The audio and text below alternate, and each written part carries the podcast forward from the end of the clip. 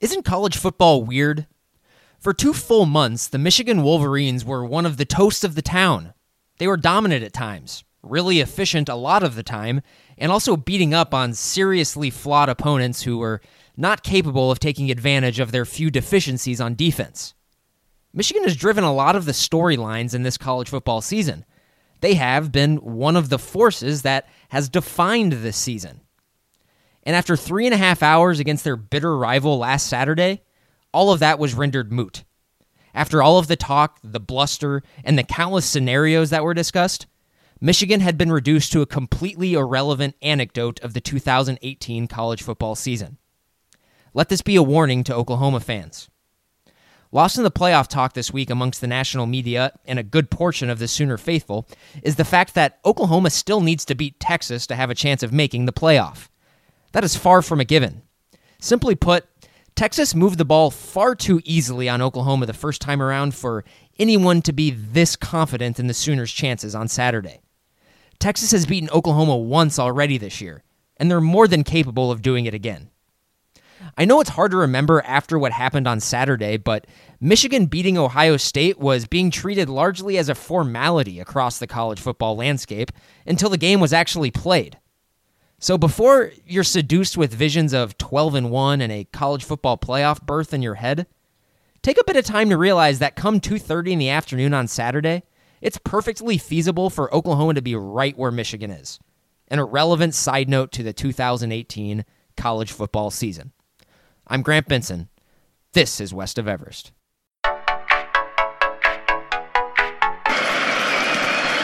Kyler Murray runs it.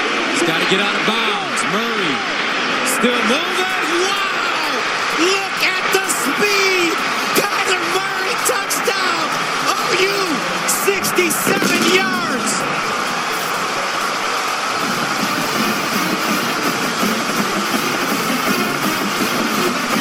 Unbelievable. This dude's a legend. He is a legend.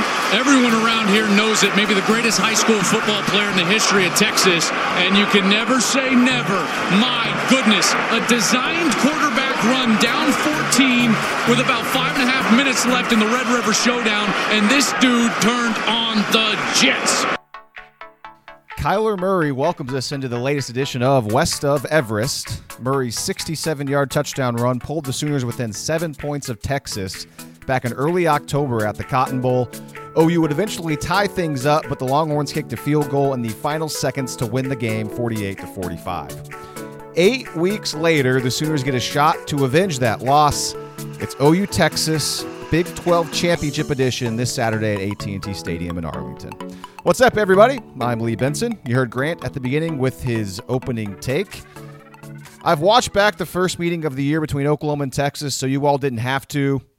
I took a bunch of notes, learned some stuff I didn't know before, and I came away feeling uh, feeling okay about the Sooners' chances this time around against the Horns. Just okay.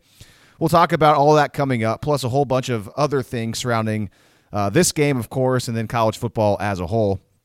Real quick, though, you know that I like to say thanks. Thanks to all of you who listen to the show weekly. Thanks to all of you who support the show on Facebook and also who support the show on iTunes with your ratings and your reviews.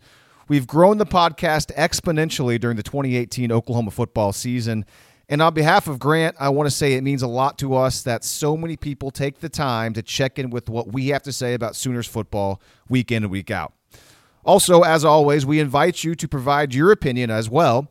Just hit us up on the West of Everest Facebook page, or you can follow Grant on Twitter at Grant Benson25. I am at Lee Benson News 9. Plus, you can email the show westofeverest at gmail.com. As I bring Grant back in now, I want to throw out there that Kyler Murray, pretty familiar with AT&T Stadium because he won three Texas high school state championships on that field – Murray's last state title came in 2014 in a blowout win over Cy Ranch High School, which is a school right outside of Houston in Cypress. And Murray had five touchdown passes in that game. Huge, huge game. I remember watching it uh, briefly back in 2014 because I was back when I worked in College Station, Texas, and Kyler Murray was a uh, an A and M commit, obviously. So we were paying attention to everything he was doing. So I, I have memories of that game, weirdly enough, and now all of a sudden Murray's going to be playing for Oklahoma in the Big 12 title game. So pretty neat that Saturday. Kyler again, yeah, he'll play for the Big 12 championship. He'll play for another championship there in that same field. This time it's it's against Texas, so that's kind of interesting. Um, and it's uh, it's his first start in Arlington since that 2014 state title game. So uh, all these things can't hurt, can it, Grant? I mean, I suppose not. I don't really think it matters what venue he's playing in. Although this might be very similar He's to comfortable a, there, though. Yeah, I suppose. But you know, this also might be very similar to a road venue this weekend as well. Um, but I'm sure we'll get into that later on in the podcast. Oh yeah, yeah, that's true. All right, so the college football playoff rankings came out Tuesday night, and the Sooners are at five in front of Ohio State, who is at six. Let's hold off on that discussion for now because nothing matters after Saturday if Oklahoma loses to Texas. Simply put. So let's talk about that Oklahoma Texas rematch. Uh, it's the first time the teams have played twice in the same season since 1903. That that number to me, I'm not a big stats guy. Um, sure, I mean it's stats are cool when you're you're trying to compare players. I mean, I guess Tua and Kyler stats for the Heisman. I mean, that's important. I mean, eyeball test to me, they're both really good. Kyler's been better, uh, but when I saw the stat that this is the first time the two teams have played each other twice in the same season since 1903, it's like wow, that's holy cow. I mean, not a lot of people alive today, maybe nobody alive today, probably nobody alive they have ever seen Oklahoma and Texas play twice in one season. It's incredible. So, uh, I mean, football a little different back then. The final scores of the game games were uh, a six to six tie, and in the rematch, Texas won eleven to five. so those scores are pretty comical. Uh, Grant, do you think that both defenses were just elite back then? Oh, I'm sure they just had NFL bodies all over the place. Guys who are like 6'3, 265 as their defensive ends, just chiseled. Oh, you know it. you know they had pro- they probably had about like three Kenneth Murrays playing linebacker. Oh, you. Oh God, yeah. like you know one it. person that was three times as big as Kenneth Murray playing linebacker because that would be pretty scary. Well, That would be difficult to to throw the ball against and run the ball against. That would Uh, be a that would be a very terrifying human being. Probably not even a human being in that scenario. Most likely a monster from like the deep the deep depths of the sea or something. So yeah, that's I found the that date and those scores pretty entertaining. So all right, so my thoughts, most of my thoughts about this game is on the or are most of my thoughts are on the defensive side of the football for the Sooners. I'm not sure where you stand on this, Grant. If you have an equal amount of thoughts, defense, offense, more on one side, whatever, I don't know, but I think I've gathered enough information to provide a solid blueprint for Oklahoma that can potentially limit Texas's offense. And I use the word limit kind of loosely. I mean, let's be honest, Oklahoma's defense isn't very good. Uh, and I'm basing this also just on what Oklahoma has at its disposal on defense, which is not a whole lot. But you know, at least the defense scored two touchdowns last week, so that was positive. And uh, you know, it wasn't it wasn't the defense's worst game of the year, which is weird because they gave up 700 plus yards. But still, uh, here's how this is going to go. I've got some bullet points. I'll read them. Grant, I'll let you jump in where you see fit, wherever you may have a comment. Does that sound cool for the defensive portion, the OU defense versus Texas offense portions of, of this podcast? Sure. Yeah, you're probably going to have a lot more uh, schematic thoughts about this game. I think I'm more going to play uh, play pundit this week. I, I don't I I'll be totally honest with you. I have zero feel for this game whatsoever. I did go back right before we started recording. I did rewatch the game uh, from earlier this October against my my my better judgment. I did rewatch it and um, I, you know came away from it not feeling great. Obviously, watching that game, it was I. I, I forget how awful the defense really was in that game, just on a play to play basis. I Texas really did just kind of do whatever they wanted. So, um, but yeah, I, I think this is a good uh, a good starting point. Um, I, I, did have some thoughts, just sort of some general thoughts about the first game, and then also as we go forward. So I'll let you sort of drive the discussion this week, and then I'll uh, I'll, I'll hop in when I hear something. Well, since you have some general thoughts about the first game, do you just mean When you say general thoughts, do you literally mean general thoughts about the entire game or general thoughts about the Oklahoma defense? But, do you mean both? About the, the defense and the offense, I could split them up, I suppose. But I'll I'll, I'll how, how about I, I bring those up kind of when you touch on those things? Oh, okay. Yeah, as okay, it comes makes- up because it's all. sense. I mean, you have you have a pretty a pretty thorough uh, thorough roadmap here, so I think we'll, I'll be able to hop in whenever I have have my thoughts on what I saw when I rewatched it. All right. Here's my long list of bullet points for how Oklahoma can limit Texas's offense in this game here in the OU Texas rematch. Number one, keep four defensive linemen on the field as much as humanly possible, preferably the four of Ronnie Perkins, Amani Bledsoe, Neville Gallimore, Kenneth Mann. That front right there, that that even man front. I want to see Oklahoma make Texas run the football against an even front. The Horns haven't seen an even front since I don't even know. I, I honestly don't even know. I, I went back and looked at some of their most recent games. A lot of the teams they played have, played an odd man front with three down linemen. Sometimes Oklahoma State put four linemen on the line of scrimmage, but Jordan Brailford for the Cowboys roams around so much that Oklahoma State was giving him a lot of different looks.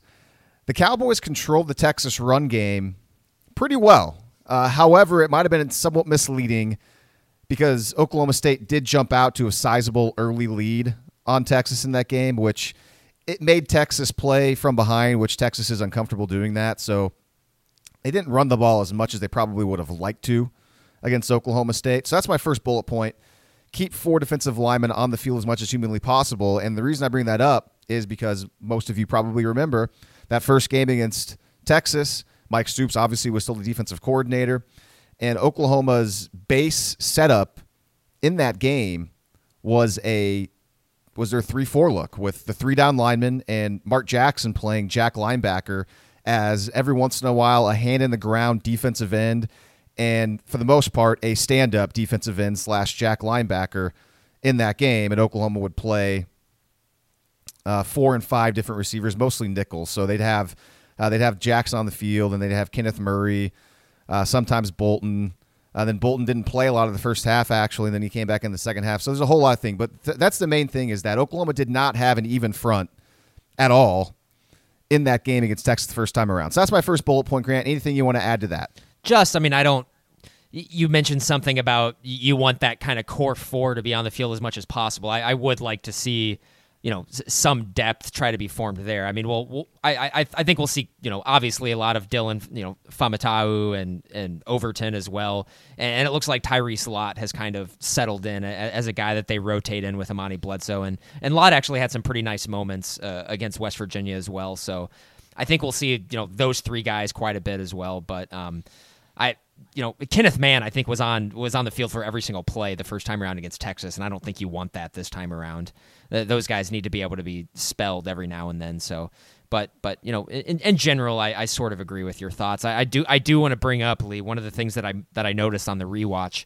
Um, because you and I had had discussed a little bit, I, I believe, on the podcast from this past weekend, that Texas is a lot of the time in eleven personnel, and when I watch them, over the course of the season. I, I do agree with that. However, Lee, you know, when they played Oklahoma in October, they came out and they spread them out all over the field. Um, and I, I think they're they're probably going to do that again because I think OU is going to come out in their their little hybrid four three look. So I, I did want to put that out there that I, I fully expect Texas to spread OU out again. Well, And- and not- eleven not- person, eleven personnel just means one running back, one tight end, three wide receivers. That- I know. I'm just I, I I'm telling you that they which is go, what Texas literally had on the field every single play. I know, the but they around. I know, but they would also they also wouldn't have their tight end lined up as a tight end at all times. They Sure, split him out yeah. as a receiver. Uh, that entire first drive, they were they were four and five wide every single play uh, on that first drive, and they they went back to that quite a bit over the course of the game. Uh, so I don't. Um, But usually, personnel packages will determine I- which defensive personnel packages you'll see out there, and that's that's why this this game you're going to see a, a ton of four three.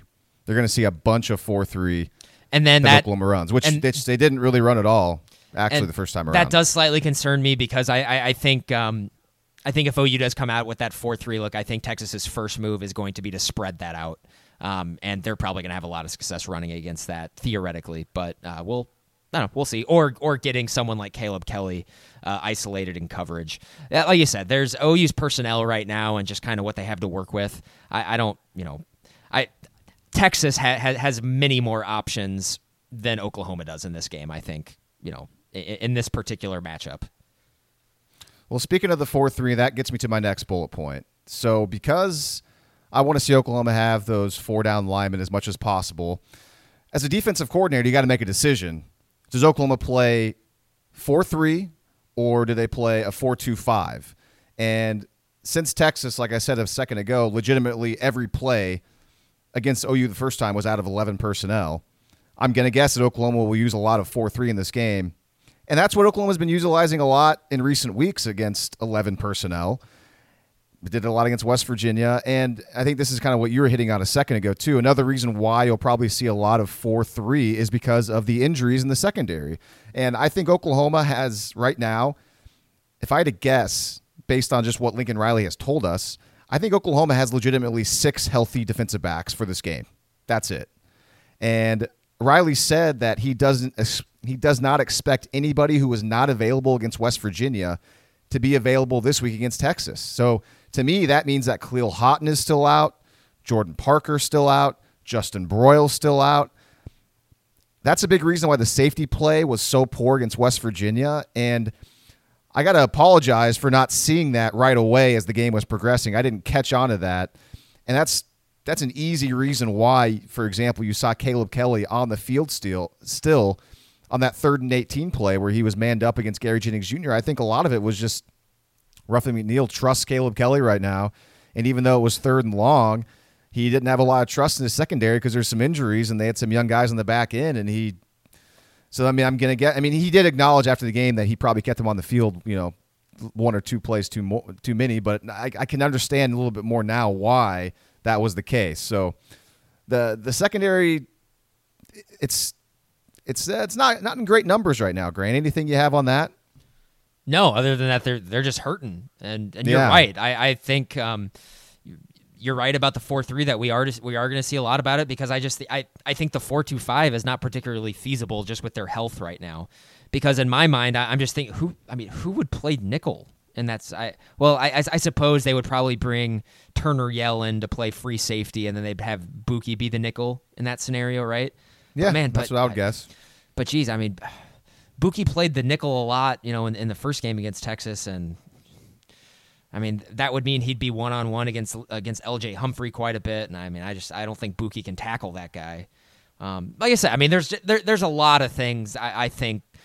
Texas just has a lot of options for attacking OU in this game. Um, th- this is what I saw on tape. I, I, I came away, you know, rewatching the game thinking OU is, I, if if if Texas kind of comes in and punches OU in the mouth again, I, I it, it, it's going to be really tough to stop them. I think just just based off of what we've seen so far, and the, and the defense has been worse in November than it was even leading up to the Texas game. So I've realized now, as I've gone through my bullet points, that you're probably thinking, well, at what point do you start giving us uh, examples of, of how Oklahoma can limit this team? That's a good question. I'm, I'm getting there. so, so here's what we've established. I want to see a lot of four down linemen. We're probably going to see more 4 3 base because of the secondary health issues. Probably not a whole lot of nickel. I mean, we're going to see some nickel, let's be honest, and probably a little bit of dime, but we're probably going to mostly see a little 4 3 base with your, your base four defensive backs. All right. So that means that the linebackers on the field are, are going to be in that 4 3 Kenneth Murray, Curtis Bolton, Caleb Kelly. That's what we've seen. In the secondary, you're going to get Parnell Motley, Tre Norwood, Bookie, and Robert Barnes. That's the 11 base 4 3 guys I think you're going to see out there. Now, Barnes to me looked a little gimpy last week, late in the game. Hopefully, he's healthy and he's 100%, and I just, my eyes weren't being truthful to me. You know, he didn't play a whole lot, uh, Barnes, the first time around, and that was back before Barnes was getting all this playing time. I'd like to think that his big body and his ability to play a little bit more physical than a lot of the other defensive backs could come come in handy against the Horns. So with the base 4-3, that means we're probably going to see a lot of quarters coverage. And I didn't do a very good job of explaining the quarters coverage in the last podcast. I think we briefly touched on it on one of the plays where Bookie got beat deep. So I'm going to quickly do a quick little primer on quarters coverage with the help from a former, not a former, a current college football coach who's a friend of the podcast. He'd prefer to be unidentified though, but he has great information. And in cover four or quarters I- coverage, Can I can Sure. I hop in real quick, just, just real quick, just Sure. before you go into the big spiel? I, I wanted to say something about personnel. Um, I I don't I, I expect Tre Brown to start opposite Tre Norwood, not Parnell Motley. In fact, now that I think about it, I I wouldn't be surprised Lee, if we see Motley a lot in the nickel. I I, th- I think I think Motley will be your nickel a lot of the time, um, especially in obvious passing situations. I think he's going to be the guy in the slot. Um, we saw that, and you know, we we we do see Tre Norwood move around a little bit. He sometimes uh, will be lined up on guys in the slot and in obvious passing situations as well. So I, I think that that nickel position, you're you're probably going to see. A, I, I I really, I mean, yeah, you're probably going to see Norwood and Motley. I think a lot of the time in, in that slot corner slash nickel role when they actually do go to it. But I- I, I suppose I don't I don't see them going Yeah, to it a, a whole lot. I mean, they're going to play. I don't know. I mean, yeah, it's it's tough because you, you probably want those three guys on the field as much as possible: Norwood, want- I Brown, want- and Motley. And Motley's playing well. I I, Mm-hmm. I want Mot- Motley. You know, played his best game of the season last week. I think. Um, and just yeah, I, if, if if if we could get a, a disruptive Parnell Motley, that would just go a, a, a great length. Hell, Lee, I mean, if, if if if we could get three corners playing well, not just outstanding, but you know, to the point where they make some plays every now and then, I think that would go a long way. And I I've got that as one of my notes too, one of my bullet points coming up. Uh, just just so, so so picture that. I think it made it 35-35 against West Virginia, where Bookie was playing safety, and Jennings was in the slot and essentially just ran a go route, and Bookie turned late, and it was an easy throw over the top. I mean, is that is? Do you remember the play I'm talking about, Grant? Is Yeah. that a It was a good weird, yeah. depiction of what happened? Yeah, it looked like yes, You exactly. You're like, what? It, it looked like to the untrained eye, it's like, oh gosh, like Bookie, what are you doing there? I mean, you just got burned, and he did. But here's what happened. Here's why that happened. They're playing cover four, and the safety in cover four is supposed to play flat-footed at the snap, which means he's not taking any read steps. He's not going in or in or out uh, because he's waiting to see if he's going to need to play run or pass. That's that's the idea in quarters coverage for the safety. And what this coach told me it's critical for a linebacker or a DB to get a hit on that inside vertical route by the wide receiver to disrupt the timing of the play, which didn't happen on that play. He had a free release. Now, if that slot wide receiver gets that free release against cover four, against that cover four safety with his feet in the mud like that, a go route's just going to kill the safety. And that's exactly what happened to Bookie on that play. And that was just, you know, one of the long touchdown passes that was given up. So we're going to see a lot of quarters again in this game. And uh, let's see, is this? I think this is where. Yeah. Okay. So I, the point, the reason I bring that all up is I, I got to transition to this next part. When Texas is utilizing, and this goes back to what you said at the beginning of the show, Grant, they're going to spread it out quite a bit. And yeah, that's what they're going to do. They just they use their tight end. They they move him all around the formations. He's a he's a move tight end. He does very well, but he also does play some tight end with his hand in the ground. When Texas is utilizing their two by two formations or their three by one formations and, and or even just two by one formations, the wide receivers for Texas, they need to get chipped and they need to get rerouted. Basically, Oklahoma needs to be more physical than it's been all season long in the secondary. Guess what? It's legal in college to hit a wide receiver if the quarterback has not thrown the football yet. You can't do that in the NFL, but you're still allowed to do it in college. So, in quarters or any other zone coverage, no Oklahoma defender should be allowing a receiver to run through their zone untouched. Now, it's a lot easier said than done. I get it. I get it. But that's what practice is for this week and all season long, really. And I would hope this week in practice, Oklahoma has focused big time on that aspect of the defense, as well as playing playing the football in coverage well and technically sound, specifically the cornerback. So that, I guess that's my first big note of how to potentially limit this Texas team. They got to be physical. They got to chip and reroute these wide receivers off the line of scrimmage. That's something that they did not do at all in the first game against Texas. Grant, your thoughts. Lee, that's something that I mean, just going back a decade, that's something OU's had a trouble has had has had problems with for a decade. I, I don't. and, and you watch the Oklahoma State Texas game, And the OSU defensive backs and linebackers, they do get hands on receivers. They do get physical with them, and it worked really well. It's just crazy how Oklahoma State is able to do it. And I didn't watch enough of. Uh, I didn't watch enough of West Virginia. Honestly, I didn't. I watched a decent amount of Iowa State. Iowa State plays an interesting kind of defense. Anyways, I just want to bring up like Oklahoma State was doing it, no problem. Go ahead. I cut you off. Sorry. No, I mean that's basically it. There's the Oklahoma hasn't had a physical secondary, Lee, and I mean since Mike Stoops' first tenure at Oklahoma. Uh, they've they've struggled with that for a long time, and I, I I understand where you're coming from, and I think yes, that would absolutely go a long way in helping them have much more success on defense against Texas. But that's that's not going to happen if if it hasn't if, if it hasn't happened in a decade, it's not going to happen in a, in a week. So I, I just I don't.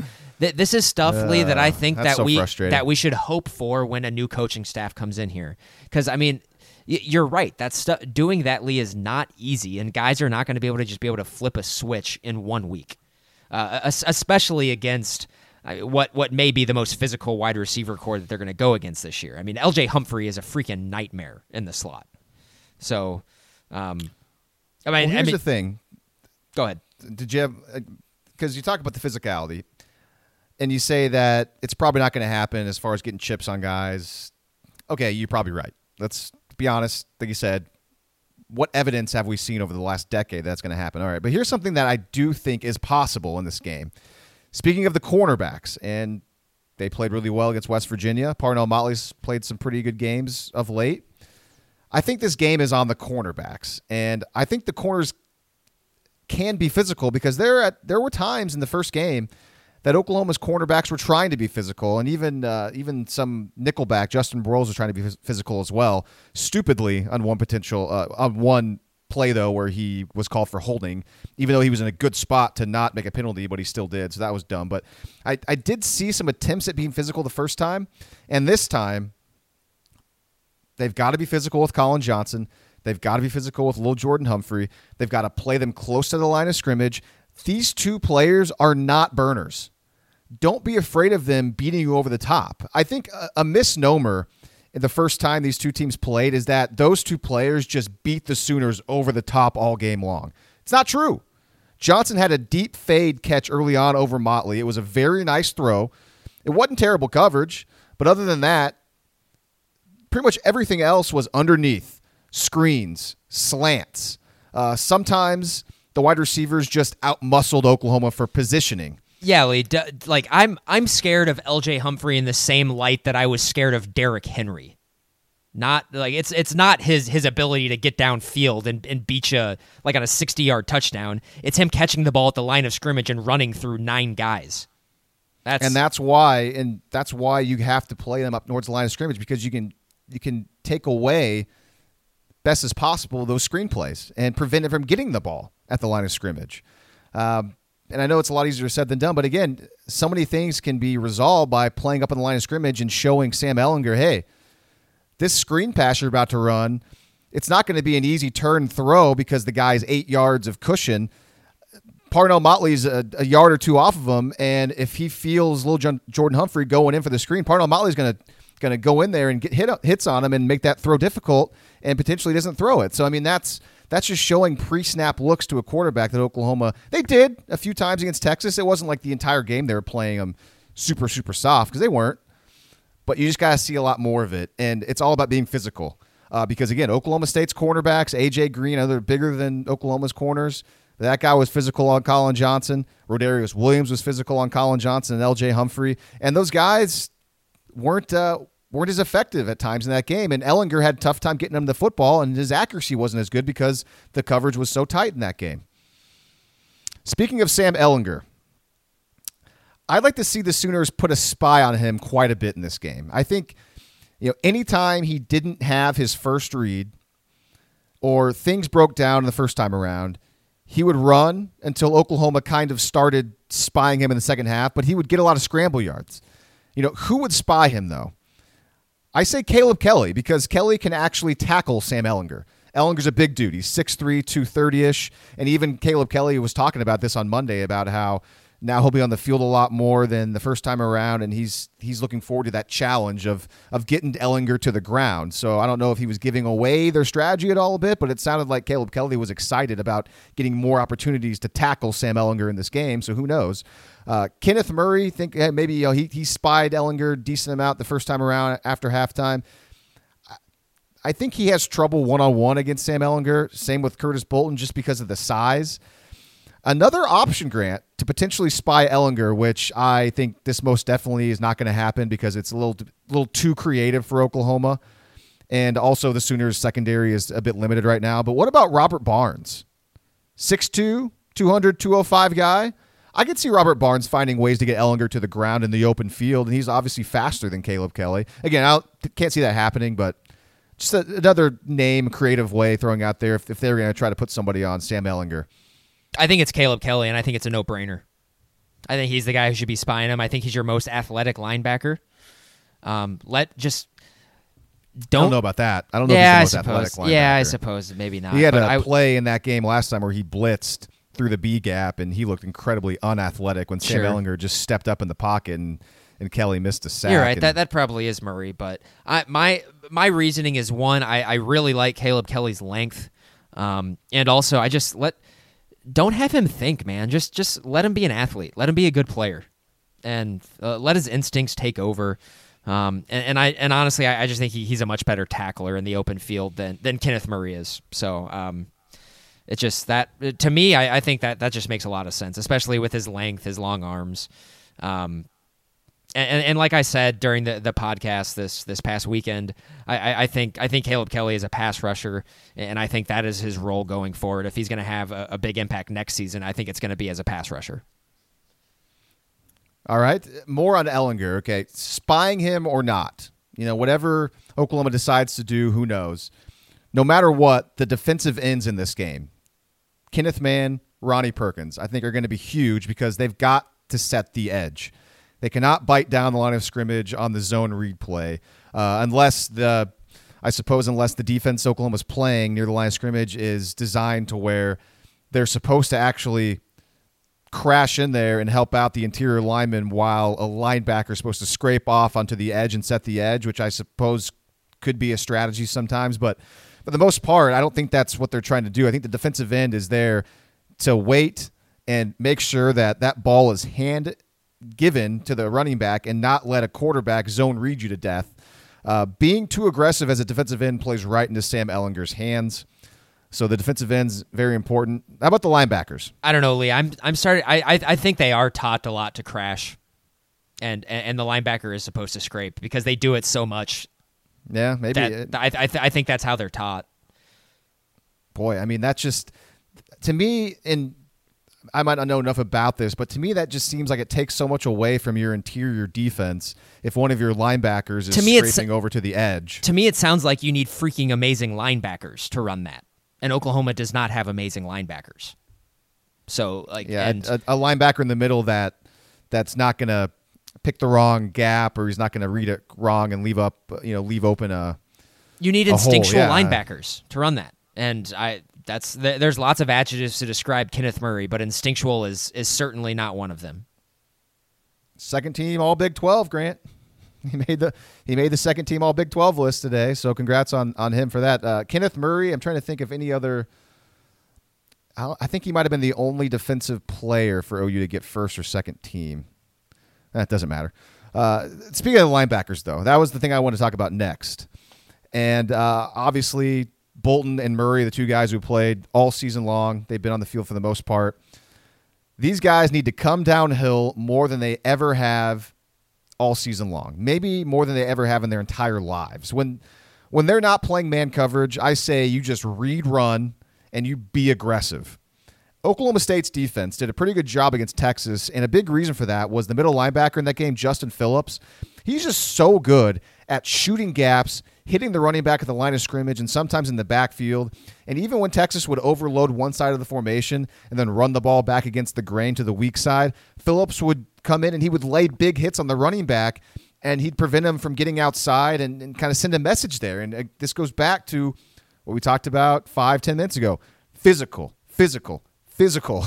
It's a word that has not been used to describe the Sooners at all this year, except for maybe some of the members of the defensive line, I would say. So, man, I mean, you texting me the other day, Grant, about how in the OU Texas game the first time, what was the problem? Uh, uh, one of the problems with Oklahoma's defense, Texas running the football was able to get at least what three, four yards a pop, and was always seemed to be not behind the eight ball, if you will.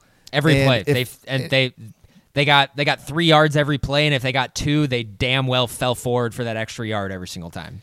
And if you remember, if all you're listening, all you listening to this, you remember back to that game, right after Kyler Murray threw his interception, and it was like, gosh, come on, Kyler, that's not not great. Oklahoma actually got Texas off the field three, and it wasn't three and out, but three, and then a field goal that was made on second down. On that series, it was second and eight, I believe, either second and eight or second and ten after an incomplete pass. Curtis Bolton just run blitz through the A gap. And I don't know if that was just like maybe their A gap, A gap, A gap dime blitz that was just put on it. It might have been. But it looked kind of like a run blitz. And he just blew up the play because it was a run play. And Oklahoma got a tackle for loss. Didn't see a whole lot of that the rest of the game. And I don't know if it was because Texas's offensive line actually is pretty good. I got to admit, uh, rewatching the game, Grant, I noticed that Texas's offensive line is is pretty darn good, and they bullied Oklahoma's defensive linemen a lot in that game.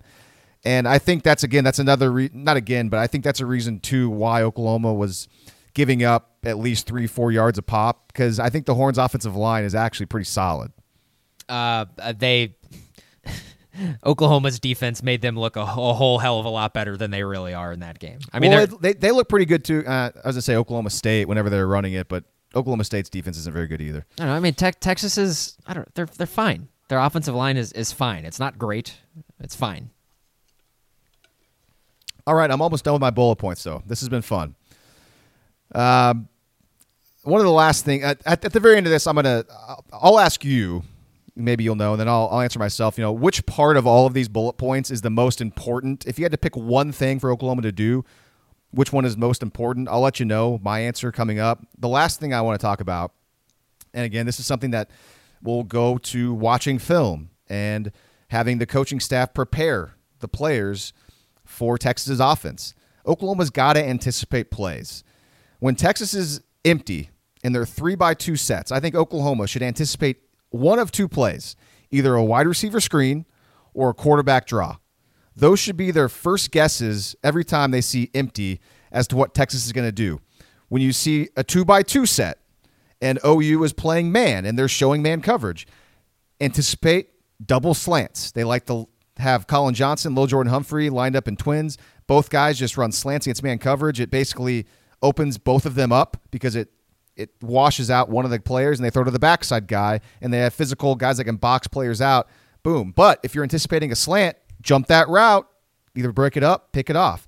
When you see when you're in man two by two, anticipate a slant. And this is what I this is what I gathered from watching the game back. I charted every single play. When Oklahoma is giving up cushion on the outside and Texas decides to go, you know, tempo and then they stall a bit to read the defense and maybe change the play. If you're if you're a cornerback and cushion, expect a quick timing slant or an out route to take that easy to five to seven yards. Maybe you can bait. I know we've done this before this year. Maybe you can bait the quarterback into throwing that quick play, and maybe you can come up with the read steps after the ball is snapped and break it up or make a play on the ball. And finally, the last anticipatory thing for Oklahoma's defense, when you see a three by one formation, what I mean by that, in case you're confused, three by one, trips to one side, and then one receiver on the other side. And you see the tight end on the weak side is an up back. So a three by one formation with a tight end on the weak side is an up back. It's going to be quarterback power with Sam Ehlinger. Texas did that at least four times against Oklahoma in game one. Most of them came near the goal line, but one also came on the final Texas drive when Texas was trying to convert a third down play, and Texas did. Oklahoma did kind of seem to figure that out as the game went on, but it just didn't matter because Oklahoma couldn't stop it because, well, power and strength. So those are the, the the things that I noticed on tape that when Texas is in certain formations, you know what? Anticipate things by Oklahoma's defense. You know what? You guys aren't very good anyways. Might as well take some chances here and there. If you've seen something on film that you like, go for it. Who cares if you get beat deep? Everyone expects you to. So you got to make some plays. Grant, I, I, know you didn't watch the game back as closely as I did, but uh, I mean, wouldn't it be nice if, gosh, if these guys were seeing some of these things and they were they were jumping routes or they saw something on tape and they could take advantage of because it doesn't doesn't ever seem like Oklahoma really truly is seeing tendencies on film and then uh, and then exploiting that during the game. I'm sure it happens on offense, but on defense, it, if they are, it's it's hard to see. No, I think on especially when OU is on defense, you see the exact opposite. You see the other team taking advantage of the obvious weaknesses in Oklahoma's defense. And going back to that first game against Texas Lee, what I did is I thought they ran just the most generic, easy uh, take what you give me plays that that OU gave them. OU gave them a lot, and, and Texas was just very happy to take it. And that's not just on the outside with soft cushion. That's um, that's giving Texas four and five man boxes, which they did every now and then by by just spreading guys out and just having Ehlinger easily pick up seven eight yards on a quarterback draw, stuff like that. Um, Texas is going to, I think, is going to come into this game, Lee, and they're going to try to do the exact same thing that they did to Oklahoma in the first game. And I, they might, they might have a lot of success. I, I think the one thing that could potentially um, maybe tilt the scales in Oklahoma's favor this time around to you know maybe getting a, a few extra stops is I, I think I, I, still like Neville Gallimore in the middle of that defense uh, playing more aggressive. I think he has driven their run defense in the second half of the season, and for the most part, Lee, when he has been in there, their run defense has been pretty solid for the most part. Um, and you know they were playing a bit different schemes. They were they were playing more of a two gap scheme that first time against Texas. They're now more of a of a one gap get upfield aggressive. Uh, more of the time, not all the time. Um, and I I think that can really help Oklahoma's defense in that game, especially just eh, maybe getting Texas behind you know behind the chains a couple times um, because you just you, you, really didn't see that a lot in the first game. And the disappointing thing is when they did get Texas behind the chains, they still gave up you know long third down conversions and whatnot. So um, yeah. it's hey, I, it's go back and watch that game. It's it's not pretty. It, it's it's just really awful defense, and um, you know, I think I, I think Texas has a good offense. I, I, think Ehlinger is good. You know, we haven't we haven't gotten too far into it, Lee, but um, something I think you vehemently disagree with me with. I think Ehlinger is clearly the third best quarterback in the Big Twelve behind Murray and Grier. Um, and you know, if if L.J. Humphrey didn't exist on Texas's offense, Ehlinger is clearly their best player. Um, so, you know, I, I think I, I just I don't know. I I think that certain that get the what I, am lost for words. I don't know. I just he he he never impresses me. He yeah, never he, impresses. He doesn't. His, he is not pretty. His his biggest strength is his legs. Is his it's difficult to tackle the guy, and so that worries people because when things break down, he's pretty good when things break down. And, and you know he can what? make some plays with his legs, and a lot of that again too is because he's so hard to tackle. And and also he is a much better thrower than anybody gives him credit for, and it's because he just looks ugly when he throws it. That's why. Other than that, he is he he is he's a very capable thrower. The it helps. misses so many he does. throws. It, it, he misses so many throws. He didn't. Just... He he missed he missed like two against Oklahoma. So he um, actually no, he missed more than that. He actually missed like there was he he skipped a couple on the ground without getting any pressure on him. Uh, yeah, there were a few. There were a few. It's just it, thrown wide. I mean, he he missed he missed a lot more throws than you probably I, would would think after going going back right, and but and I and I, I say this, I, I do think that you judge quarterbacks through the the Baker Mayfield, Kyler Murray prism way too much. Um, the the reality no, I like, is I like quarterbacks. the reality is there and throw yeah. the football. Okay, yeah, I'll and and I'll give you like, geez, maybe five of them in the last like ten years that that live up to your standards. Well, no, I mean, look at just look at other guys in the Big Twelve right now. I mean, I like the way that Bowman plays quarterback when he's been healthy. Ehlinger is really so much better than Bowman. So much better than Bowman. I'd like to see Ehlinger playing an offense like Bowman's. He his accuracy is not. They're different. They're different players. They're, like, Bowman wouldn't be able to play in Texas's offense.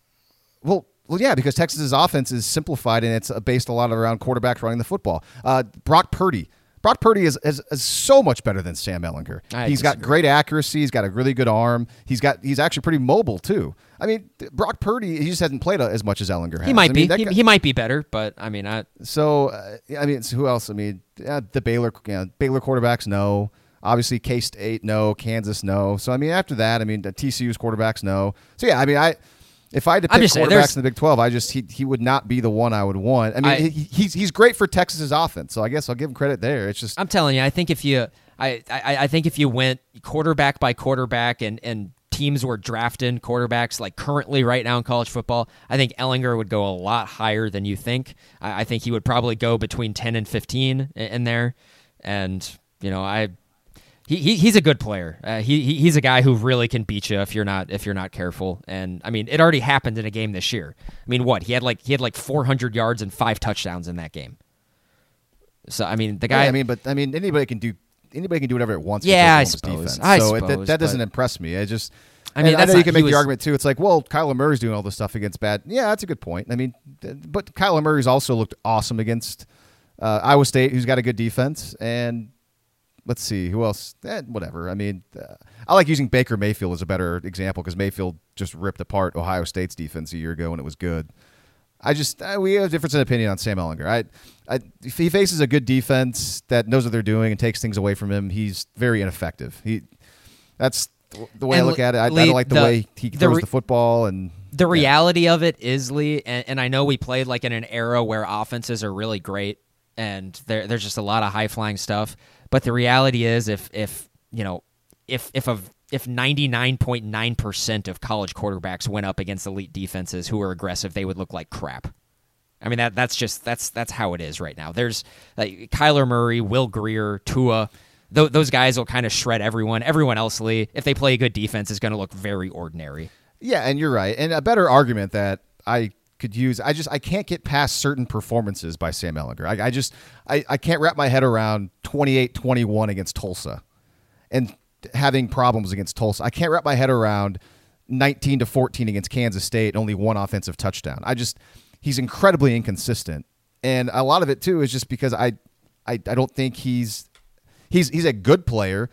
Uh, but I he just again he just does not impress me a whole lot, and I just I can't wrap my head around s- certain performances. I'll, I'll give him a pass for last week against Kansas because I think they're probably looking ahead to the Big Twelve title game, and it's Kansas, so they need, they could just play vanilla. And I know that he's dealing with a shoulder thing, which I guess we haven't brought up. I yeah, mean, we I- haven't brought that up. That could be incredibly significant to this game. I guess we don't know for sure, but um, I mean, any, I mean, like it's, his, I- it's his right shoulder. So Yeah, I mean, it is. I, I I I tend to think that it's not going to be an issue. I, I think he's probably fine.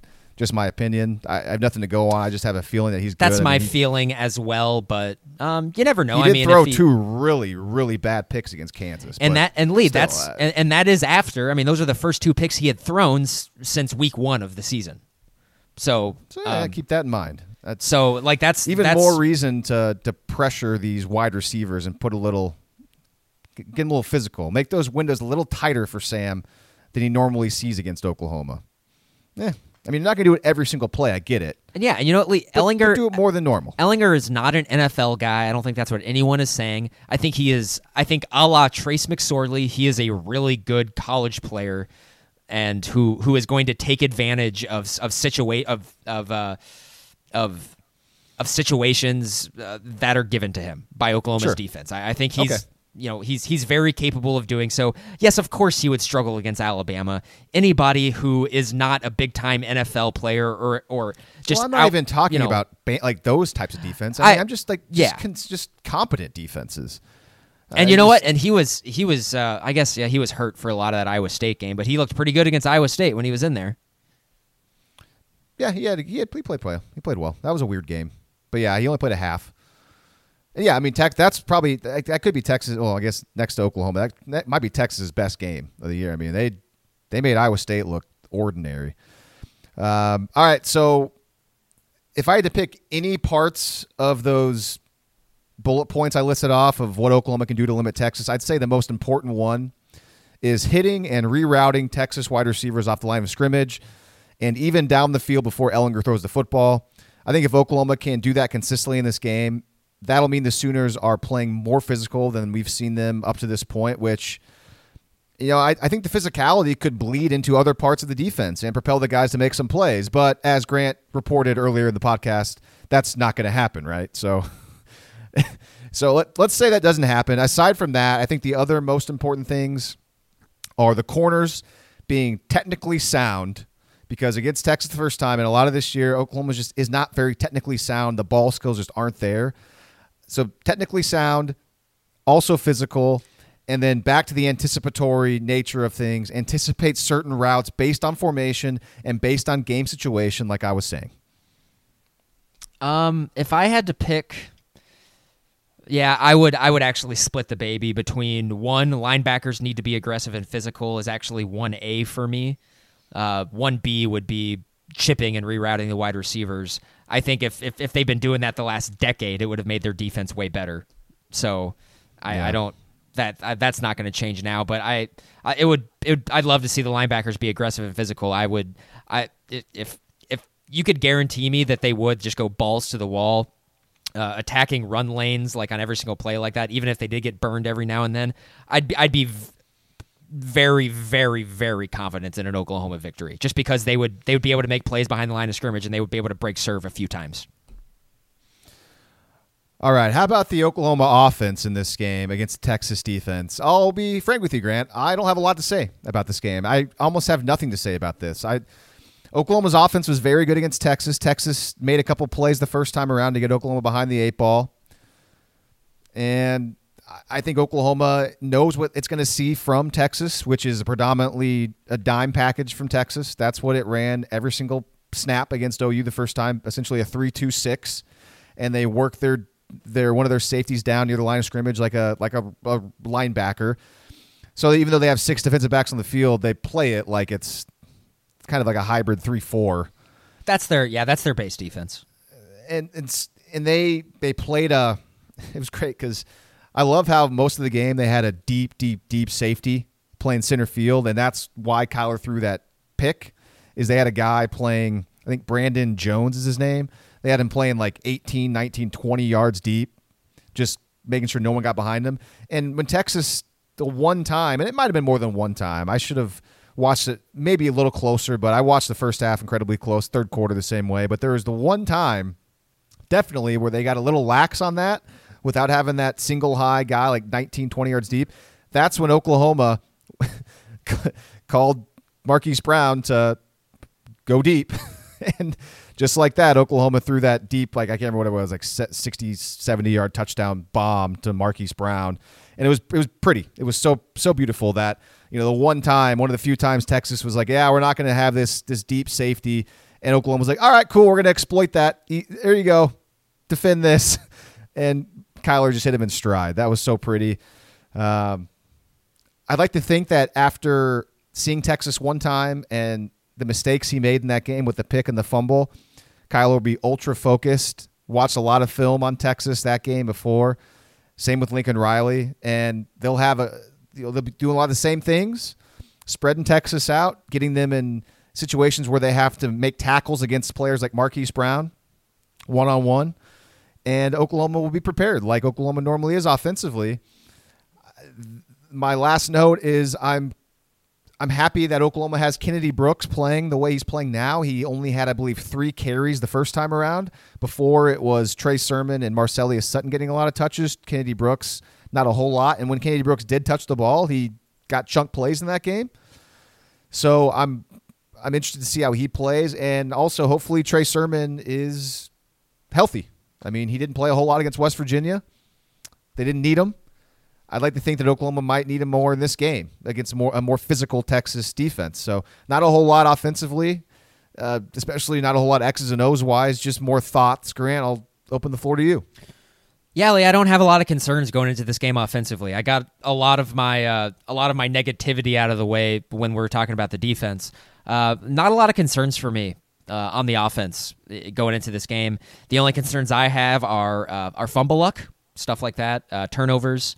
Um, the only time really Texas w- was able to get Oklahoma off the field in the first game uh, were on uh, were on drives where one Texas was able to create negative plays on first down. That was a big one, and also on drives where OU just kind of killed themselves with penalties. That that was really it on the first half. I going back and rewatching it, did it seem like OU's offense was in the first three quarters actually uh, was pretty sloppy. It kind of seemed like at times.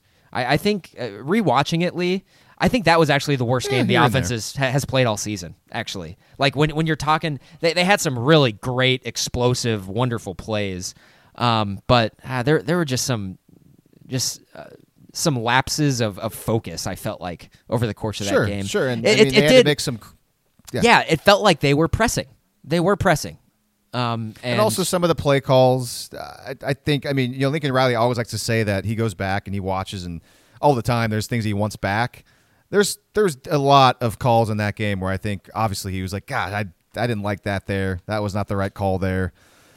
And you know, he gets a, a second chance at him now. And prior to last game, even though again it was a sloppy performance, wasn't the best, it was still a great performance, over nine yards per play.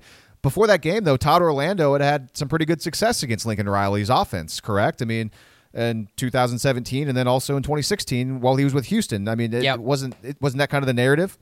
Yeah, that was the narrative, and uh, yeah, and so uh, just just to ex- you know uh, to elaborate on everything else, Lee, I think I think Texas's defense going into the first game was playing a lot better actually than they are now, um, or at least over at least you know more of a track record, um, and really, Lee, since that OU game, they were the first one. Other teams have have found some some holes in Texas's defense. Uh, that I that, that I'm assuming uh, largely sprung up from Oklahoma game film, uh, but you know. Oklahoma is better on offense than they were in October right now. Kennedy Brooks is a thing now.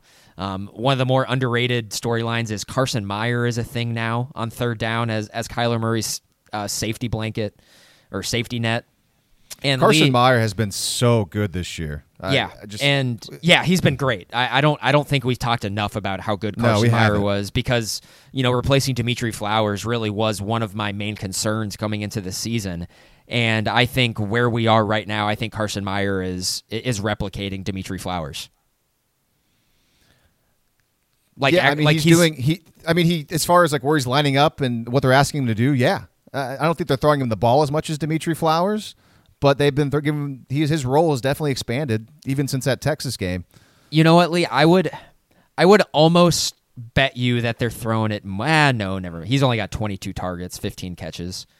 I bet. I bet Flowers had like 25 or 30 catches last year. But I'm Speaking not of sure. Carson, But hey, of well, Carson let's. Meier, oh, do, we- go- do we? go. Uh, you have more on Carson Meier? Well, no, I was going to transition into uh, a play that something that you said last week about Lincoln Riley and how he melts your keys that I noticed Oh, the first sure. time around. Well, let me just let me finish my thoughts on um, just kind of where Texas's defense. Yeah, yeah. You know, I, I I think Texas is not playing as well coming into this game as they were coming into the game in October. Um, and I went over all of the uh, the things that have changed on Oklahoma's offense, which has surprisingly been quite a bit, actually. Um, and of course, I'd be remiss if I did not, you know, um, mention the offensive line, which frankly, Lee, right now is just a destroyer of worlds. They are playing, they they are playing at. At uh. they are playing at a level I have never seen a college offensive line play at, and that is not being hyperbolic. They are so dominant; it is unbelievable right now. Yeah, it's the offensive line wasn't as as complete back then in early October as it certainly is now. And also, Lee, how I mean, it's I, I can actually say I feel like with 100% confidence they have five NFL draft picks playing on the offensive line right now. You think so, right? Correct? Uh, yeah, uh, yeah. I mean, hell, heck, my the one that I was kind of thinking, I don't know, was Dru Samia. Found out today he's the co-offensive lineman of the year in the Big Twelve. Yeah, he's been. so. yeah, he's been. So Big Twelve coaches have think have basically said that he's the be- he's the best offensive lineman on the team. since well, I, I I I would disagree with the Big 12 coaches. I think Cody Ford should have gotten that award. And he got for I mean Um, Cody Ford, Samia, and Ben Powers, all first team, all Big Twelve. Yeah, I'm gonna be and and you know all American teams are gonna start trickling out here, and Cody Ford is not gonna be on a single one of them. He should be a unanimous All American on the offensive line. He's been that dominant this year. Um, Yeah. And also Creed Humphrey should have been first team All Center as well. But it's you know I'm Creed Humphrey, honorable mention, all Big Twelve. And you know And that I'm sure that's just because he's a freshman. it's because he's a freshman. You get what you, uh, yeah, you get all Big Twelve as a center when you're a senior. So, um, yeah, the, yeah, I, I just Humphrey's been great. I, I can't I mean, say enough about the offensive line. It's like I, Lee, I think Dru Samia is the weak link of the offensive line, and he's the Big Twelve offensive lineman of the year. Wait, hold on. Say that again. I think you might have said something funny. And I, I think I missed it. Dru Samia is the weak link on the offensive Oh, line. okay. And he's the Big 12 offensive lineman of the year. Okay, yeah, I definitely missed. Yep, that's that's good. And that's and Dru, good. and Dru Samia since October like has been he, he- he's he's struggled with consistency in his career. He's been he's been just so good this year. He he's been great. Th- th- this has been his best year with consistency by far. And uh, I what can I say about Cody Ford? I th- I think uh, he, he's he's probably going to leave after this year, and I, th- I think Cody Ford's going to be a first round pick.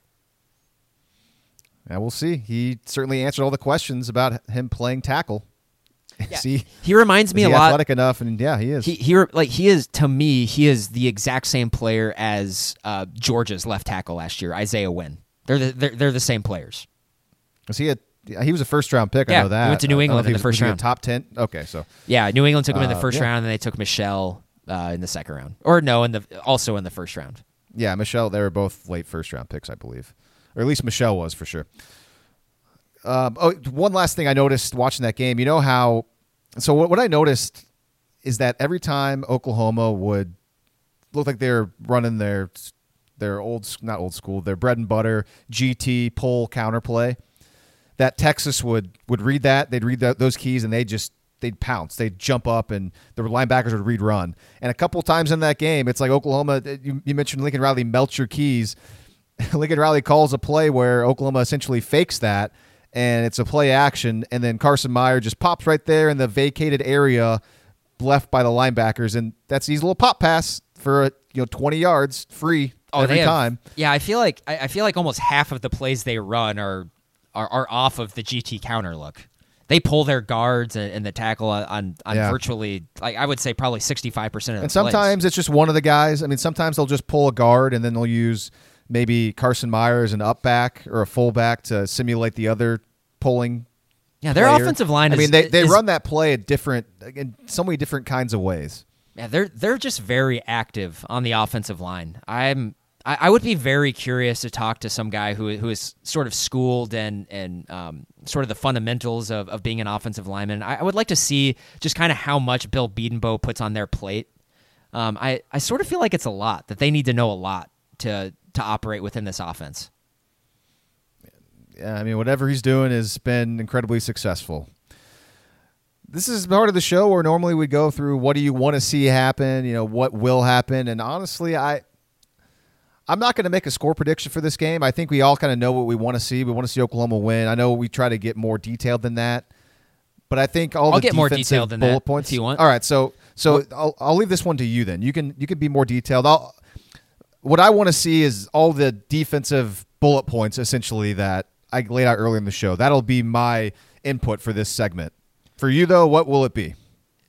Lee, this may be the Big 12 championship, and this is obviously just a, a, a very unique circumstance with playing Texas. They're playing Texas, though. I want them to, to beat the ever living you know what out of them. I, I, I want to see Texas fans crying in the stands. I want to see tons and tons of flags for horns down while OU is up by 30. I, I, I want to see all that stuff. I, I, I want this game to be an absolute bloodbath. I, I, I this has been a really weird season. Um, and I don't know. I, I feel like I've I've been overly negative this season, and I don't I don't know what it is, but um, I, Well, obviously it's because the defense has been so bad. yeah, and, and That's- that, that's a lot of it. Is I, I think the defense just sort of overshadows everything, and also there's the element of I think everybody kind of has the idea that they feel like they're playing for second place behind Alabama this year as well, which which I think sort of puts a black mark on the season. Uh, but I. I, I got to tell you, Lee, if, if OU goes in, you know, to this game and, and if they can beat Texas in the Big 12 championship game, uh, to to avenge a loss to them earlier this year to go to the college football playoff. Uh, in my eyes, that is a 100% successful season, and I will be just I, I will be very happy with how this season turned out if they can win on Saturday. Um, it's um, and that's that's really what I want to see happen. What will happen, I have absolutely no idea. I could see this game playing out in a bunch of different ways. I think the most likely outcome is that you see Oklahoma put up an offensive performance that's very similar to the first game, and you see Texas make a little more mistakes on the offensive side of the ball for OU to win by like 10 or so. I think that's the, the most likely outcome. Um, but I, I, I could I could also see the game playing out similarly to the first time where OU just can't get Texas off the field. But I suppose we'll see. All right. Normally we make game predictions, score predictions. I, don't have one. I I'm going to be a cop out this time, and and you know what? I I'm not afraid to admit it. I'll I'm going to have a cop out take on the outcome of this game as far as what will happen. I'm going to give you an if, and I know this is this is just so milk toast, but I think it's I think it's kind of it's kind of easy, but I think it's I think it's true. If Oklahoma goes turnover free in this game, remember last time two turnovers. If Oklahoma doesn't turn the ball over in this football game, I say the Sooners win by at least two scores. I think it's simple as that. I mean, that was essentially the difference in the game last time. Oklahoma gave Texas a short field on the interception, kicked a field goal, and then another short field on the fumble, got a touchdown. There's 10 points right there. They all the, didn't happen. the swing right there. If, if And yeah, hmm because And if OU would have scored on the on the interception drive, I mean, there's your there's your swing. This the swing there, and also too Oklahoma. You know, after you know, after the interception, they were they were down. They had just gotten the the big pass play to Marquise Brown to make it a, a, a seven point game, and he thought, all right, all right. I mean, there's still tons of game left. And then guess what? Oklahoma's defense did. Oklahoma's defense went out, got a three and out against Texas's offense, and then the very first snap is when Kyler fumbled, and all the momentum was gone. And Texas went in and scored to make it a two score game again. And yeah, Oklahoma's offense just didn't turn it on until the end of the game. So again, that's the simple thing. I think if Oklahoma plays turnover free football, I think the Sooners win the game by at least two scores. Will I be taking Texas in the seven and a half points? You bet I will be. There is zero chance with this Oklahoma defense that I can trust them to win a game by, let alone by more than a field goal, more than a touchdown. Don't trust them. And The also too, to, if, uh, to take the points. Yeah. Also, if, if if if you're trying to just be a savvy better, also it's it's almost unforgivable to take Tom Herman when he's an underdog. Oh, yeah, to, good to point. not to not take him when he's an underdog as well. Great point. Because I still don't think he's. I, I think he's like when they're an underdog, he's undefeated against the spread, but now he he has lost a game because they were an underdog last year to OU and lost. Uh, but they covered the spread. I, I'm pretty sure as an underdog, he's covered the spread every time as a head coach. So, um, I, I just yeah, I, I expect the same thing. I, I don't. Well, I guess I guess one thing I can expect going in, you know, just because this is this is how OU wins games, it's going to be a high scoring, crazy game in all likelihood. All right. Well, Grant, what do you want to do next? I don't have a whole lot of time. We have picks, college football playoff ranking. I guess we, I guess I said we talk about that later. So Yeah, we could talk about that, but I mean, we've gone through this entire thing, and I, I just briefly mentioned it like a minute ago. Do you have any thoughts on on just what a joke of of a conference the Big Twelve is with all the with the crap with the horns down stuff? And I know that's been like that's been the thing that everyone's been mad about on you know online this week, and I think rightfully so. It's ridiculous. yeah, it's a joke. Uh, it's it makes you wonder. Not makes you wonder. I mean, I guess they've always made questionable decisions. Um, you know, why has this not been a penalty until now? I mean, that's the obvious logical question. You know, all of a sudden this is a penalty. So what you're doing now is.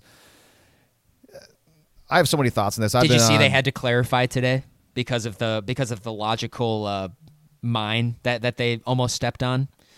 They they had to clarify. Uh, maybe, maybe I saw that. they clarified today and they said that the horns down won't automatically be flagged but context is important. So they're going to they're to make it a judgment call to the officials on the field. So if it's used in any sort of taunting manner then it'll be a flag. Um, but they had to clarify it lee because you and you had tweeted it earlier this week as well. But if they were going to penalize horns down it, it only logically made sense to penalize horns up as well. So they had they had to clarify. So are you referencing that tweet they put out? Uh no, I've just seen I, I've seen other. Yeah, it was a tweet that I saw that they clarified that it's not automatically going to be called. Okay, so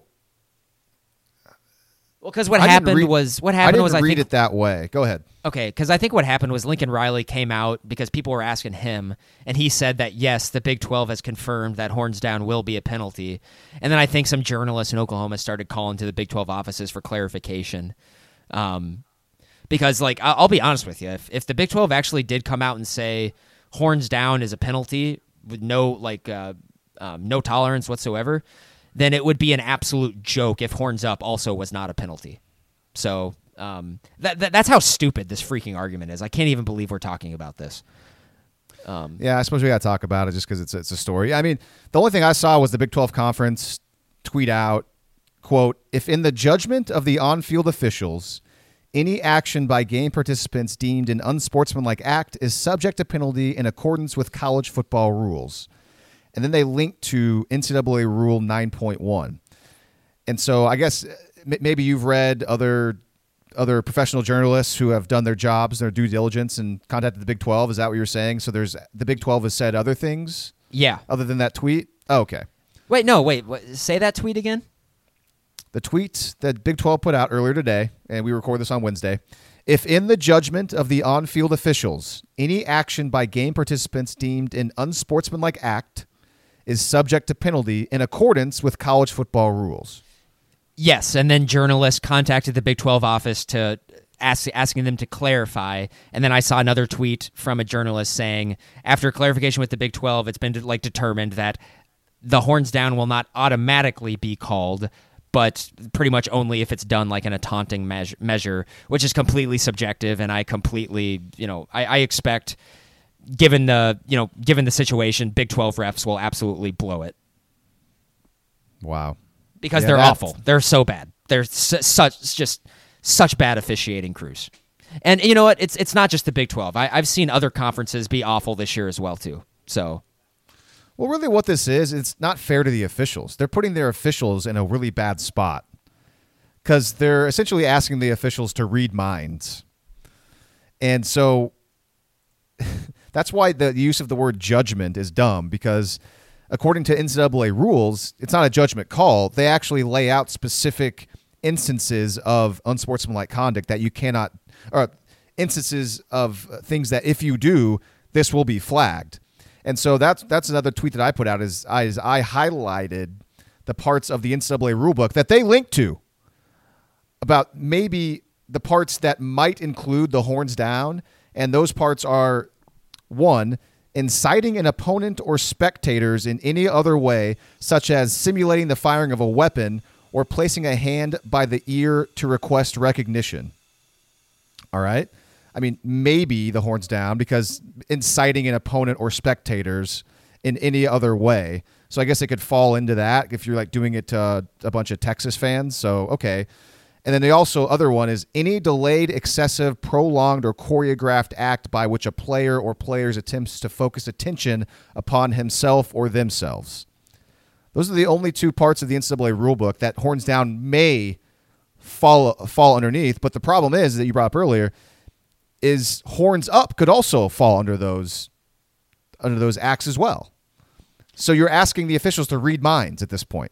how about just to put a bow on this, we'll just say this is maybe the dumbest ruling or thing that's ever happened in the history of mankind, and just move on. But then also, uh, can can we also just comment on and this this happened like a month ago when when Texas played West Virginia because I, don't think we commented on it.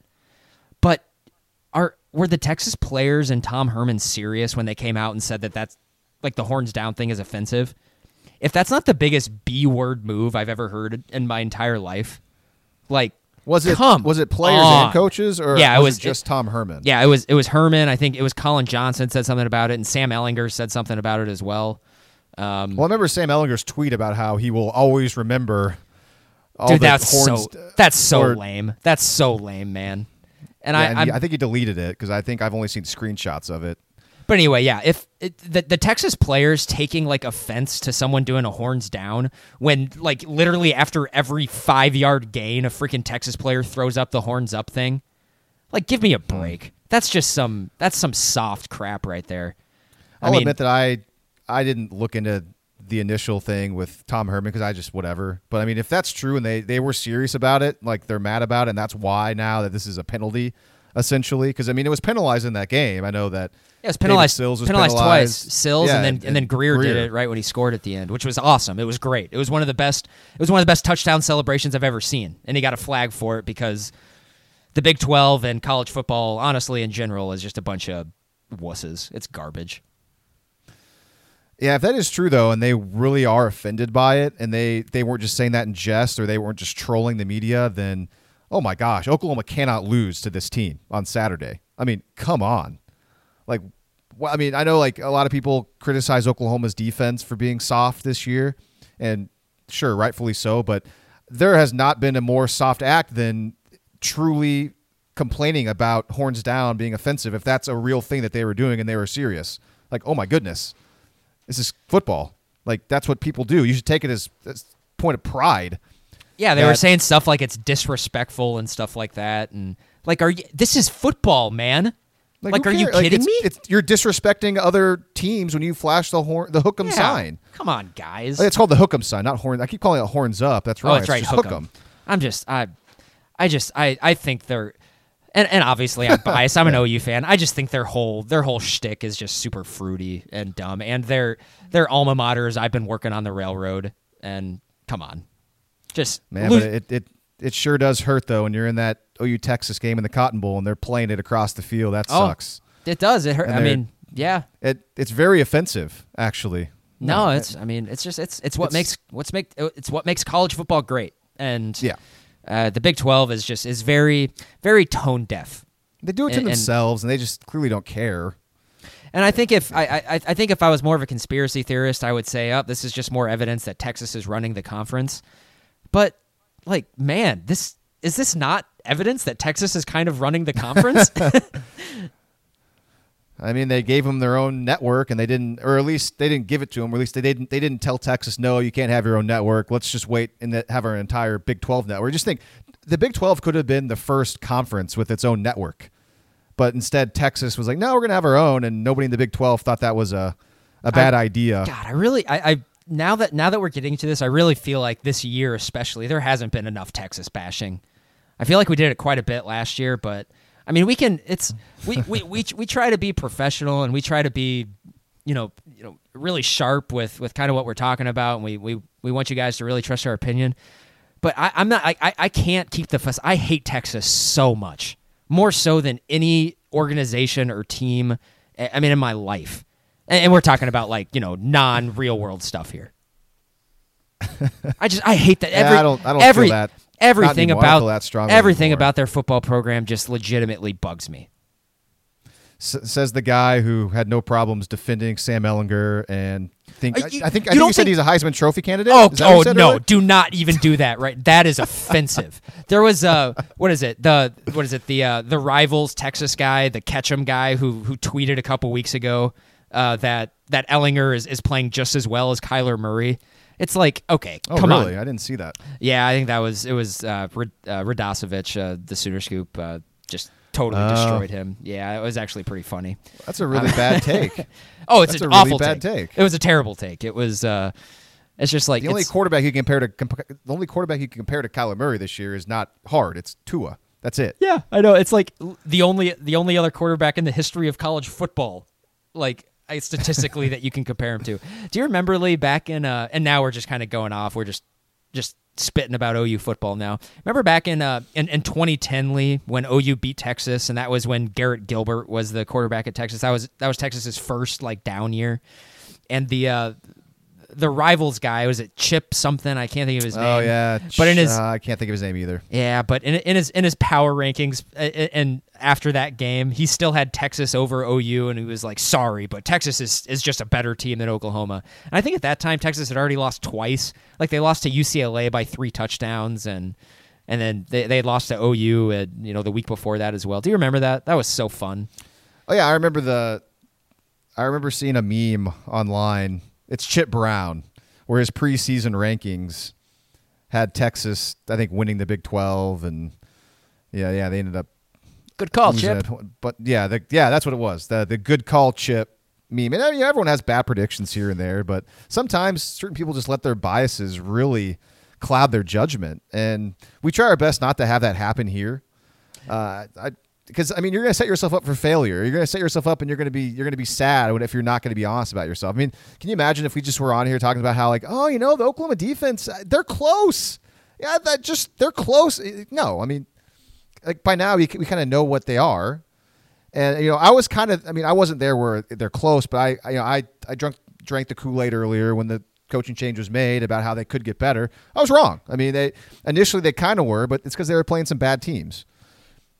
So anyway, it's just you got to be uh, you got you got to be honest with yourself. And, And yeah, you I can't think- let your eye you can't let your biases get in the way. I think sometimes this year I I, I, I may have overcorrect or overcorrected trying to do that as well. Um, you know, I, I guess maybe not though because this defense is so bad. They could. I don't know. It's just Yeah, like I mean, and the thing is, I think they know they're bad. I, you know, like, they just they they know they. I mean, but they had some positive things happening. It's West Virginia, good for them, and they're going to try to just do what they can to not mess things up. I think you got to think those the players kind of have that. Ment- I mean, they're, I know they're college kids, but they have to know that by now. It's like let's just go out there and just not mess this up.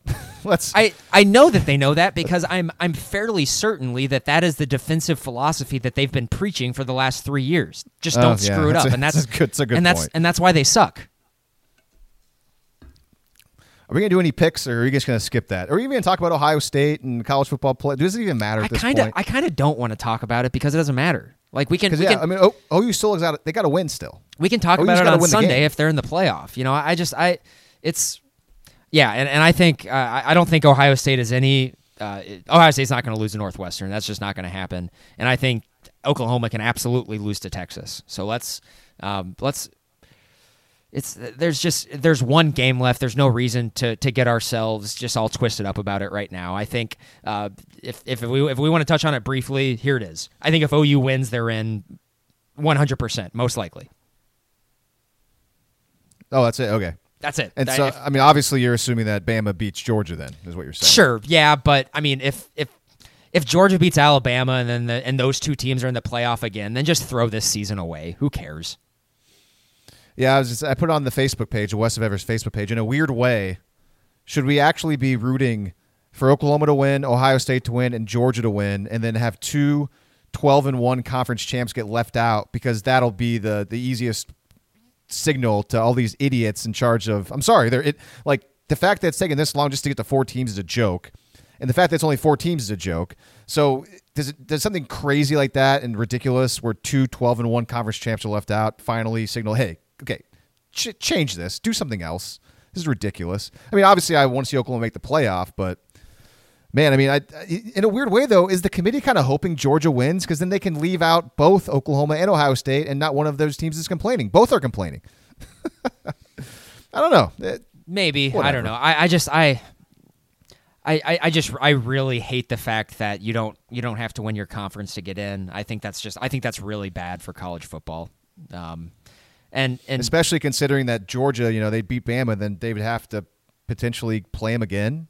yeah, a month later. I Yeah. mean, isn't that kind of what the whole point of why they not not not the whole point, but one of the reasons why they wanted to playoff is so they couldn't have you know avoid those rematches like that LSU Bama game from what 2011 or something like Yeah, that. I mean, it was such a bad game. I saw a uh, I saw an article by uh, I think it was Dan Wetzel this week, and he basically had the um, it, it was the proposal basically. Hey, it's like the sort of the reform for this playoff is, is kind of staring us in the face, and it's obvious. And he said it's it's pretty obvious we should just get rid of the conference championship games and just have this weekend be the quarterfinals of the playoffs. Um, and I, I think that would probably work just really well. You just take the top eight teams and then you play on home sites. And then it it basically is like this is just your first because because this week already basically is like the first round for Oklahoma. This is the first round of the playoff. So Yeah, yeah, um, for Clemson, this is the first round of the playoff. yeah. So, and that's Well, I've it's not for Alabama as a bye, but for Georgia, this is this is their playoff. This is the first round of the playoff for them. Um, and so I guess I mean if if you're gonna already have this week as the de facto playoff week, you might as well have some amazing matchups, you know, between power teams on on their home campuses. That'd be awesome. That would be awesome. And as much as I'd like them to expand it, and I think eight is obviously better than four, I get annoyed at people that say eight is the best number, eight is perfect, because why stop at eight? FCS does 24. They don't have conference championship games. I think we can all agree conference championship games are, for the most part, stupid. I mean, some sometimes they matter, sometimes they don't. Uh, so I want to see more than that because I think it, then in that scenario too, you'd see college football. You wouldn't have this massive break between games. Another thing I hate about college football is that we're going to have games this Saturday, and we won't have another truly meaningful game for a month, yeah, we'll get some random bowl games starting in mid to late December. Okay. But who cares? I'd much rather watch playoff games, you know, those weekends. So I I don't want to get into it now because I don't have enough time to get into why. But I mean, sure, eight's better than four, but I think you can go higher than eight because another another uh, organization, another brand of football is doing it, and I don't think anybody probably complains about that. So, should we make some picks? So we'll see. All right, yeah, let's go quick. Okay. All right, picks. Last week, not great. Uh, Grant, you were one three and one. I was two two and one.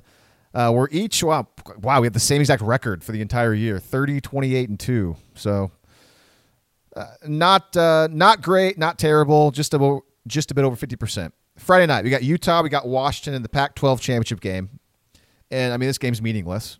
It's a, a, yeah, I mean I guess if you're a big Pac-12 fan, it's not, but doesn't matter who wins this game. Washington's favored by five and a half. I'm going to take Utah plus the points. I think Washington just had a really big win over a huge rival in a snowstorm, in a wet snowstorm. I think Utah's a pretty solid team. They've changed their offense up the last half of the year. I think uh, you know when the the weather's not going to be bad. I think Utah. I don't know. Getting five and a half. I don't like. I don't like Washington a whole lot. I'll be honest with you. So I'll I'll take Utah plus five and a half. But I'll be honest. I don't have a. I'll lean that way. I don't have a strong feeling on this game. What about you? I like Washington in this game, Lee. It's just it's really easy for me to envision them just sort of rolling after the big momentum victory against Washington State in the Apple Cup. Um, and I don't know, they, they kind of have the feeling of a team who's going to win their conference championship, and then they'll go to a to a New Year's Six bowl, and I think they're going to win it, and it'll be because they, they have a pretty senior laden team. Um, that's a group that's won a lot of games, and they haven't won a New Year's Six game. Um, I don't know. That's just I. Hmm. That, I just have a feeling that's how their season's gonna is, is gonna turn out. It, it it does a lot of the times. I feel for those really senior laden teams that don't meet expectations in, in their last season. And for the record, Washington's already beaten Utah once this year, but it was back in September by two touchdowns. All right, excuse me, we're on different sides there. Memphis, UCF in the AAC championship game. UCF is a three point favorite. Obviously, McKenzie Milton is not going to play. He had a, had a terrible injury last week. Uh, Memphis getting three points without McKenzie Milton playing. I got to jump on the underdog here. I'll take the, the plus three. I just, without McKenzie Milton, I think he was he, he was damn near their whole team. So and plus Memphis probably should have beaten UCF earlier in the year with Milton playing. So I'll take Memphis plus three. What about you? I, I like Memphis in this as well too. I just I McKenzie Milton I, I think is it, it is maybe a one of the five best quarterbacks in college football. I thought he was maybe the best quarterback in college football coming into the year. Um, he, he's he's just a really really good player, and I when a team like Central Florida loses a guy like that, I just I I I, I, I, I find it hard to believe that they're going to be able to keep up with Memphis without Milton. I also like Memphis, just to clarify. Georgia, Bama, and the SEC title game. Uh, it's up to Bama by 13 and a half now. It was Bama by 13. We were texting a little bit about this last night, Grant. I, I just have a feeling that Alabama might boat race them. I'll I'll lay the 13 and a half. I think Bama wins this game by more than two touchdowns, and I'm basing it off of don't get me wrong, Georgia's a good team, and and uh, they're, they're more than a good team. They're not as good as they were last year, though, and their schedule this season has not been particularly great. Granted, last year wasn't that great either. They did have that Notre Dame game earlier in the year, so that tested them pretty good. Uh, but I'm, I'm not impressed by Georgia's schedule. Uh, Alabama's schedule, not that impressed either. However, I, I think Bama has seen some some pretty good defenses already. And I think Georgia's defense is actually, compared to the offense, might be their weakness, slight weakness, and I don't know if they're going to be able to score with Bama. So uh, I I feel pretty comfortable. I like Alabama minus 13 and a half. What about you? I lean Georgia actually, Lee, and it's it's because I I, th- I think that's just a really it's a large line. Um, Georgia is by far the best team that Alabama has played this year, like by a, a very significant margin. Mm-hmm. Um, by far the best offense they've seen. Um, and also, Bama's by far the best team Georgia's yeah, played. yeah, year, yeah, yeah, by a significant. Of margin. course, of course. um, so, per S and P, um, it's Oklahoma, Alabama, and then Georgia for for offensive S and P. So Georgia's very good on offense this year. Where there is, you know, a, a bit of a weak link, Georgia is not not a great rushing defense team. They're 50th in rushing defense S and P. Um, they're they're pretty great in passing in pass defense though. But Lee, what Georgia's really good at at defense, they are the number one team in the country in preventing explosive plays, um, which will come in handy against Alabama. And I just I Yeah. I, I think Georgia can can score with Alabama for a little bit because Georgia is. Uh, frankly, Georgia is spectacular on offense. They have outside of Oklahoma and Alabama, they have the best offense in the country. I think so. Um, I, I think I think this is going to be disagree. who who who else would you throw in there? I don't know, but I just I have I'm not that I as it, like when I watch Georgia play, I don't think, man, this is this is right below Bama and OU. They're I- just no they're way. just No they're just really well. Okay, not right below. We we're, we we got to talk relative like relative here, Lee. I mean, West I- Virginia. I mean, West. Vir- uh, There you go. West Virginia's got a better offense than Georgia. I- mean, they Georgia- got a better I- quarterback. They got better. They got better wide receivers. Actually, no. I I would say Georgia has better wide receivers as a group. I, I that mean, that was Harbin's really good. Who's that was one of the they have? things that was one of the things that surprised me about West Virginia is outside of Sills and Jennings, they don't really have anything at wide receiver. And and Sills and Jennings, Lee, I don't think are are as good as as some of the best receivers in the Big Twelve. Like I think I I, I would take Hollywood and CD both over Sills and Jennings. Um, I would take L.J. Humphrey over Sills uh, for sure. Um, I don't know. I, they they just they weren't they didn't impress me that much to be honest with you. I think. Okay, yeah. I mean, I I think put it this way for this game, whenever you know at halftime, we'll say halftime, either we're gonna think, man, this line for this Georgia Bama game was just way off, or we're gonna think, yep, that's that's why it was 13 and a half because Bama's just killing them. That's why it was so high. So I mean, it's it just kind of shows you. I mean, like Georgia number four team in the country, Bama number one, and it like nearly two touchdowns. Like, oh gosh. I mean, for just to just to compare and contrast, I mean, Notre Dame, a top whatever three team, was only laying like what 10, 10 and a half against USC. like, ugh. Yeah. So um, S and P Lee in that game likes Alabama by three point two points. Yeah, they're Georgia's really close to Alabama and S and P. Well, they certainly have the same kind of players and athletes, that's for sure. I mean, the recruiting classes have have been very good, and, and it, it's significant that Kirby Smart, you know, has experience with Bama, and uh, it's just you know now now they got to play two for four cores instead of two. Hey, here's uh, here's the deal. Like, I mean, I think I I think Alabama is likely to the floodgates are likely to open up against Georgia at some point in time. Georgia does. Uh, you know, efficiency wise on defense, they're 62nd in the country in that. They're just they they just do really well at, at, at limiting explosive plays. And me thinks that probably has a lot to do with who they've played this year. So um, I think you know, I Alabama, I, I I I don't think it's a bad call to say that they're going to cover against Georgia at all. I just think I it's it's more of what I think of Georgia, not what I think of Alabama. Yeah, I'm going against Georgia. I, I mean, Georgia's kind of been a, a, a nice moneymaker for me this year because I liked them a heck of a lot. Loved them against Kentucky earlier this year and also against Florida, and they covered those games with ease. And then I also liked them too against Auburn, and they, they didn't cover with ease, but they covered by, I think, about three or four points. So, yeah, I, you think I should be going for Georgia because they've helped me out quite a bit this year, but uh, I'm going to back Bama. A couple more games left. Fresno State, Boise State in the Mountain West Championship game. This game is played at Boise State's home field. Uh, the uh, Boise State is minus two and a half. Grant, I actually I'm going to lean Fresno State plus the points. I think it's a better team from what I've heard. And Boise State had a nice win last week at home over against a pretty good Utah State team. Uh, Fresno State's a little bit better. I'm gonna. I'm, I'm just. I'm feeling. I'm feeling the plus two and a half. Eh, yeah, man. I don't know. Boise State getting a home game though. Eh. Yeah, I'll, I'll lean Fresno State plus the points. I also lean Fresno State because I do. I think they're a better team, and uh, I think it's From what I've heard, yeah. Yeah, I from it's it's just it's really hard to beat a really good team twice in a season. I, I just I'll, I'll take Fresno State, but I don't. I mean, I don't feel strongly about it. All right, and lastly, Pitt, Clemson in the ACC title game. Clemson's favored by 27 and a half points. I'm going to lean Clemson. The only reason I, oh, I lean that way is because it's damn near four touchdowns. Uh, and, and Clemson's not playing an SEC team like they were last week. I think Clemson covers the spread. Uh, they pushed against Boston College, which is another ACC team, which was super annoying.